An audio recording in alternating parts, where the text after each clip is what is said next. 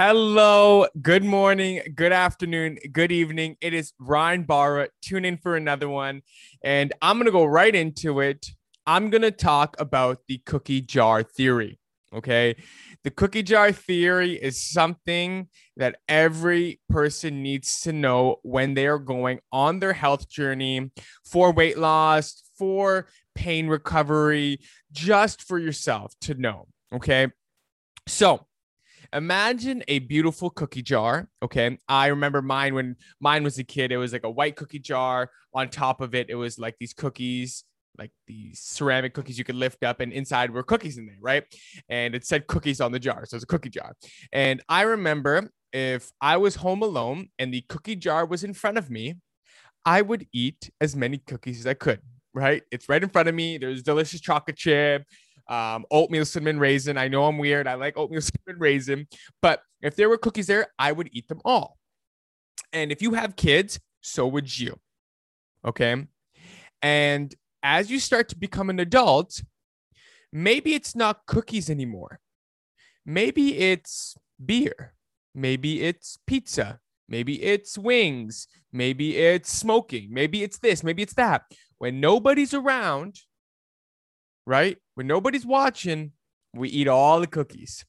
But if we were to have a parent watching over us saying you can only have one or two, right? You can only have one or two, we'll most likely respect them and try to stay within that one to two limit, right? I, I use the word try, but we wouldn't go overboard like if nobody was watching.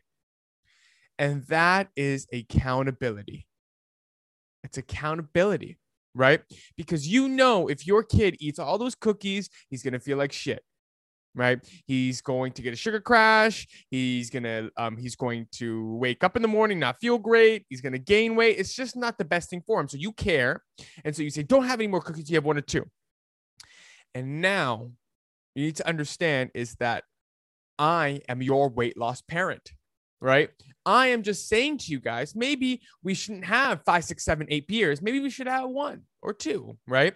Let's just think about your future. Let's just think about what's ahead of you, right? Because when nobody is watching, we go a little overboard. And that is okay. Because I know I did it when I was a kid. But when I had people watching and I had people looking out for me, it became easier and I was more accountable. And the people that are the most successful when it comes to weight loss, when it comes to fixing their health, when it comes to their body and their mindset, are the ones that hold themselves accountable to somebody else. Because holding ourselves accountable to ourselves never works. That's why students have teachers. If they didn't have teachers, homework would never, ever, ever, ever get done, right?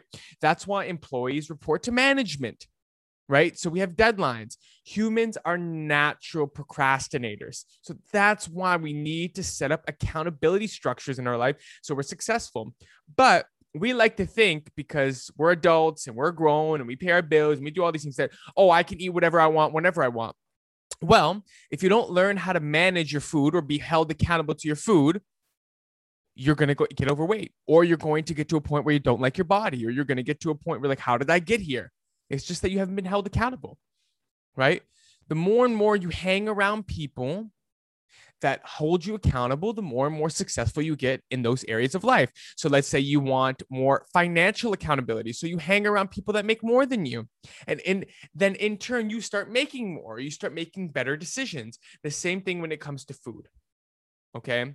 So all I'm doing is I'm standing right next to you in front of the cookie jar and I'm saying, hey, maybe we don't eat all the cookies in the cookie jar. Maybe we have one or two, right? We have goals in mind. And you're like, yeah, right. But it's always that respect factor. It's, and remember, this is something that is a lifelong journey. So if you're looking at something eh, in 21 day cycles or seven day cycles or one year cycle, you're not going to be successful. You're going to have to find a relationship with somebody or a community that you know you can do for the rest of your life. Right? That's why I teach having a model that you can eat something that you love forever while still losing the weight right? Because if you restrict yourself, restrict yourself, you keep saying no, then you're just going to binge. right? You're, if you keep saying, I don't want to eat any cookies, I don't want to eat any cookies, I'm not going to eat any cookies, then you eat all the cookies, right? You just need something that works for you. You need a weight loss parent and you need accountability. The biggest factor. You see how in all of this, I, I didn't really put a lot of emphasis on the meal plan. I didn't really put a lot of emphasis on the workouts because those are small, minute factors. It's the accountability, right? when you hang around people that have that frequency when they're healthier and fitter, you start tuning into that frequency. Okay. So I'm going to leave you there, guys. I want to say thank you for tuning in, uh, for watching all these episodes. I appreciate every single one of you. All the resources are below in order to get in contact with me or just to be a part of our amazing community. I will see you in the next one. Remember, we all need a weight loss parent.